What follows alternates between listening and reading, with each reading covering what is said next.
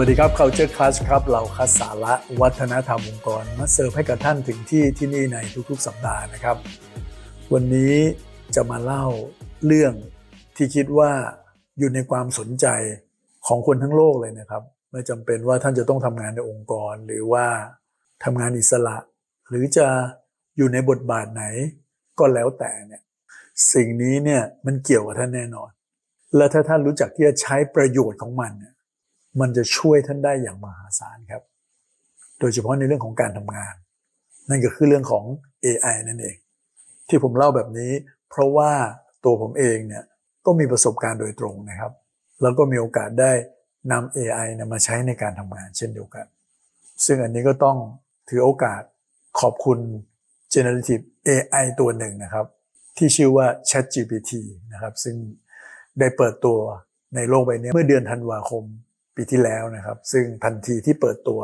ไม่กี่วันเนี่ยผมก็มีโอกาสได้ใช้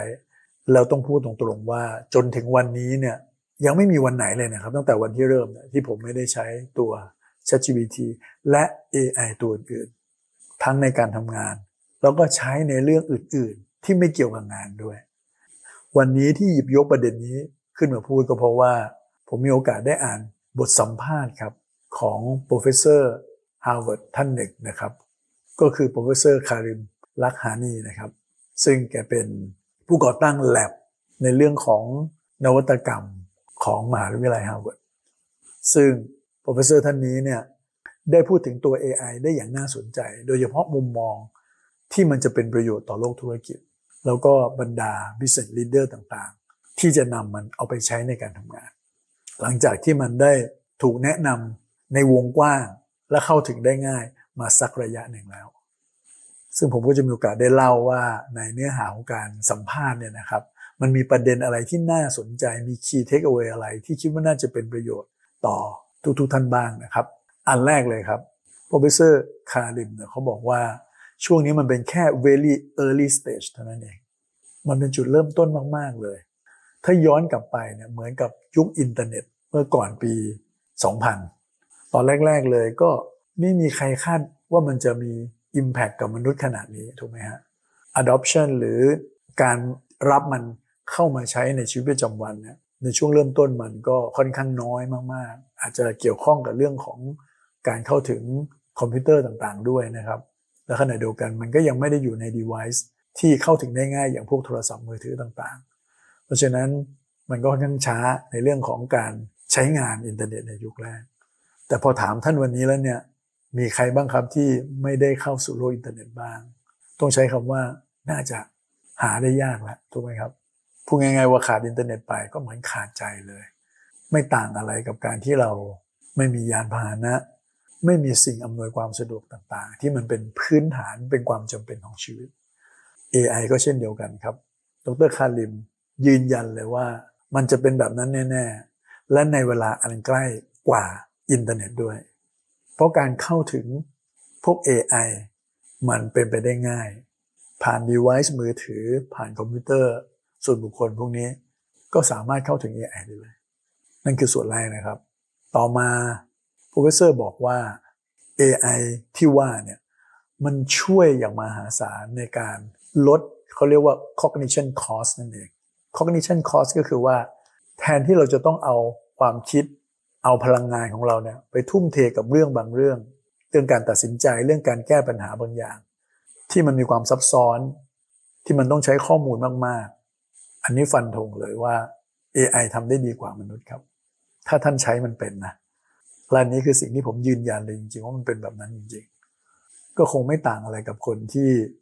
ใช้อินเทอร์เน็ต แล้วมันช่วยทำให้เราสามารถสื่อสารเข้าถึงคนทั้งโลกได้ง่ายขึ้น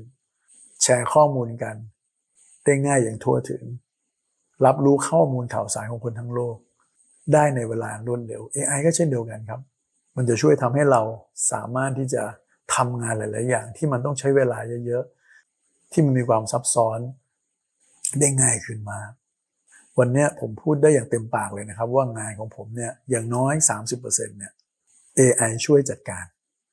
นี่ขนาดผมเพิ่งใช้มันมาได้ ยังไม่ถึงปีเลยถูกไหมฮะ ต้องจินตนาการสิครับว่าถ้าเวลาผ่านไปนานกว่านี้ขณะเดียวกันความสามารถของมันพัฒนามากขึ้น มันจะเป็นยังไงบ้าง ประการต่อมาครับ Professor คาริมบอกว่า ไม่ว่าท่านจะเป็นผู้นำในองค์กร หรือจะเป็นพนักงงานก็ตามเนี่ยสิ่งที่ท่านต้องทำก็คือว่าท่านต้องทดลองใช้มันนะเพราะวันนี้มันเข้าถึงได้ง่าย จะใช้เป็นไม่เป็นจะยากอะไรยังไง มีทางเดียวเลยต้องลองใช้ดู ลองผิดลองถูกกับมันดู เพราะถ้าไม่เริ่มมันก็จะไม่เป็นสักทีนึงนั้นตัดสินใจเลยครับ สมัครไปเลย Chat GPT หรือจะใช้มันผ่านตัว Bing หรือ Chrome หรืออะไรก็แล้วแต่ ที่ท่านเข้าถึงได้ง่ายๆเนี่ยตอนนี้ AI มันอยู่ในทุกๆทที่แล้วลองใช้มันดูครับ และที่สำคัญต้องไม่เลิกใช้มันเร็วเกินไป อย่างเช่น พอเราใช้มันไม่ถูกจุดหรือไม่เข้าใจมัน หรือพบว่ามันไม่ได้ช่วยท่านอย่างที่ท่านต้องการ ซึ่งมันอาจจะเป็นเพราะว่าท่านใช้มันไม่เป็นเนี่ยนะแล้วท่านก็เลิกใช้มันเร็วเกินไปนั่นเอง ซึ่งผมก็เห็นคนรอบๆข้างนะครับ ยังเป็นแบบนี้อยู่ สิ่งที่สะท้อนใจมากๆเลยคือว่า ผมเองเนี่ยได้ยินหลาย ๆ คนเลยนะครับ ที่อยู่ในโลกธุรกิจแล้วทำงานในแต่ละวันเนี่ยแล้วมาเล่าให้ฟังว่าเขาเคยได้ยินคำว่า AI ได้ยินคำว่า Chat GPT แต่ยังไม่มีเวลาศึกษา ยังไม่ได้ทดลองมัน ตรงนี้ครับ สิ่งที่เห็นเลยคือว่ามันเสียโอกาสไปอย่างมหาศาลเลย ประการต่อมาก็คือว่า พอเราทดลองเราใช้มันแล้วเนี่ยเราต้องเรียนรู้มันอย่างต่อเนื่อง แล้วก็ปรับให้มันเข้ากับการทำงานของเรา ปรับตัวของเราเข้ากับมันด้วย ต่างคนต่างต้องปรับหากันนะครับ เราก็ต้องปรับตัวหา AI ซึ่งในตัว AI เองเนี่ยเขาก็มีกลไกในการปรับตัวเข้าหาเราด้วยนะ เพราะฉะนั้นเรื่องนี้เป็นเรื่องใหม่ครับ continuous learning จำเป็นครับที่เราต้องเรียนรู้อย่างต่อเนื่อง ลองหาวิธีที่เหมาะสม วิธีที่มันจะช่วยเราได้อย่างแท้จริง ผมเองเนี่ยพอจะมาถึงจุดนี้ที่สามารถใช้ AI ในการช่วยทำงานได้อย่างดีเนี่ยก็ต้องยอมรับว่าในช่วงแรกก็ต้องเรียนรู้กับมันมาพอสมควรนะพอเราผ่านจุดที่เป็นช่วงเอ็กซ์เพร์เมนต์แล้วเนี่ยเราเริ่มเห็นทางเห็นวิธีการในการใช้งานได้อย่างดีแล้ว เราก็ยังต้องเรียนรู้แล้วก็ต้องฝ่ายจูน แล้วยิ่งทำไปเรียนรู้ไป มันก็ยิ่งพบเจอว่ามันสามารถช่วยเราได้มากมากขึ้นและมากขึ้นเรื่อยๆอันการเรียนรู้อย่างไม่หยุดเป็นสิ่งที่สำคัญ ประการต่อมาคือเรื่องของ bias ครับ หลายๆคนเนี่ยมี bias กับสิ่งเหล่านี้ รู้สึกว่ามันจะมาสู้มนุษย์ได้ยังไง ประสบการณ์ของเราเราผ่านงานมาโดยตรง มันจะมารู้จักงานของเราดีเท่าตัวเราได้ยังไง จริงครับ ผมต้องเรียนแบบนี้ว่า คนที่จะใช้ AI ได้ดี ก็คือคนที่ต้องรู้ เรื่องนั้นได้ดีนั่นเองคนที่ไม่รู้เรื่องนั้นไม่มีแบ็กกราวด์ไม่มีความเข้าใจในเรื่องนั้นๆ แล้วจะไปใช้ AI เพื่อให้ช่วยในเรื่องนั้น ไม่ว่าเรื่องนั้นจะเป็นเรื่องอะไรก็แล้วแต่เนี่ยเป็นไปได้ยากเลยครับ เพราะท่านจะไม่รู้ว่าสิ่งที่มันช่วยท่านอยู่ หรือมันกำลังให้คำตอบท่านอยู่เนี่ย มันใช่หรือเปล่า เพราะท่านไม่ได้รู้จักมันถูกไหมแต่คนที่รู้มันอยู่แล้วเอ็กซ์เพรสในเรื่องนั้นอยู่แล้ว รู้จริงในเรื่องนั้นอยู่แล้ว แล้วใช้ AI ด้วยเนี่ยโอ้โหนี่ยิ่งไปกันใหญ่เลยฮะ เพราะฉะนั้นมันหมายถึงการที่คนจะเก่งได้ขึ้นอีก แต่ไม่ใช่เราไปมีไบแอสกับมันว่ามันจะสู้เราได้ยังไง มันจะสู้มนุษย์ได้ยังไง อันนั้นต้องถือว่าน่าเสียดายมากถ้าเราคิดแบบนั้น ช่วงแรกๆที่ผมใช้ AI เนี่ยผมก็ไม่ค่อยกล้าเล่าให้ลูกค้าฟัง เพราะว่าจะรู้สึกว่าลูกค้าอาจจะรู้สึกว่ามันเป็นการใช้เครื่องทุนแรงเขาจ้างเรามาด้วยสตังค์แพงๆทำไมเรามาใช้เครื่องทุนแรงแบบนี้กับเขาไม่ได้ใช้ ความรู้ความสามารถของเราอย่างเต็มที่ล่ะ ตอนแรกมีเหมือนกันนะครับ แต่ตอนหลังพบว่าเรื่องพวกนี้ผมคิดไปเองนึงซึ่งมันเป็น bias ของตัวเอง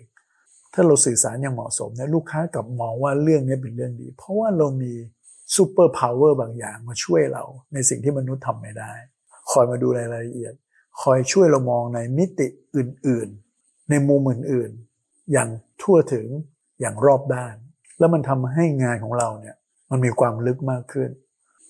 ในระดับที่มนุษย์อาจจะไปไม่ถึงด้วยซ้ำไปและประการสุดท้ายนะครับ ดรคาริมเขาบอกแบบนี้ว่า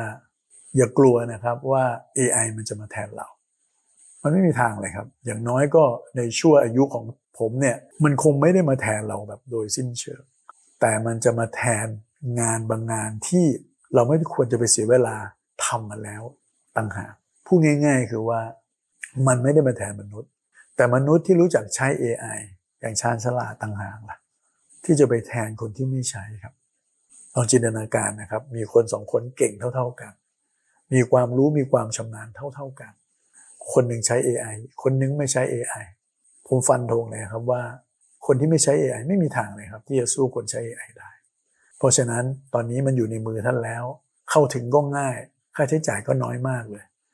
ลองดูครับ ลองมาปรับใช้ในงานของเรา ถ้าท่านเป็นผู้นำในองค์กร ท่านก็ควรจะสนับสนุนคนในองค์กรครับ ให้เข้าถึงเครื่องมือต่างๆ พวกนี้ เพราะมันจะช่วยในเรื่อง productivity ช่วยให้พนักงงานของท่านนะได้ใช้เวลาได้อย่างมีประสิทธิภาพมากขึ้น เอาเวลาแทนที่จะไปคิดอะไรบางเรื่องด้วยตัวเองให้ AI ช่วยทำงาน แล้วเอาเวลาตรงนั้นไปใช้ในสิ่งที่มนุษย์ควรจะทำนะไม่แน่คนของท่านก็อาจจะมี work life balance ได้ดีขึ้น มีคุณภาพชีวิตโดยรวมที่ดีขึ้นเช่นเดียวกันครับ ก็ฝากไว้ครับ เราพบกันใหม่ใน EP หน้านะครับ สวัสดีครับ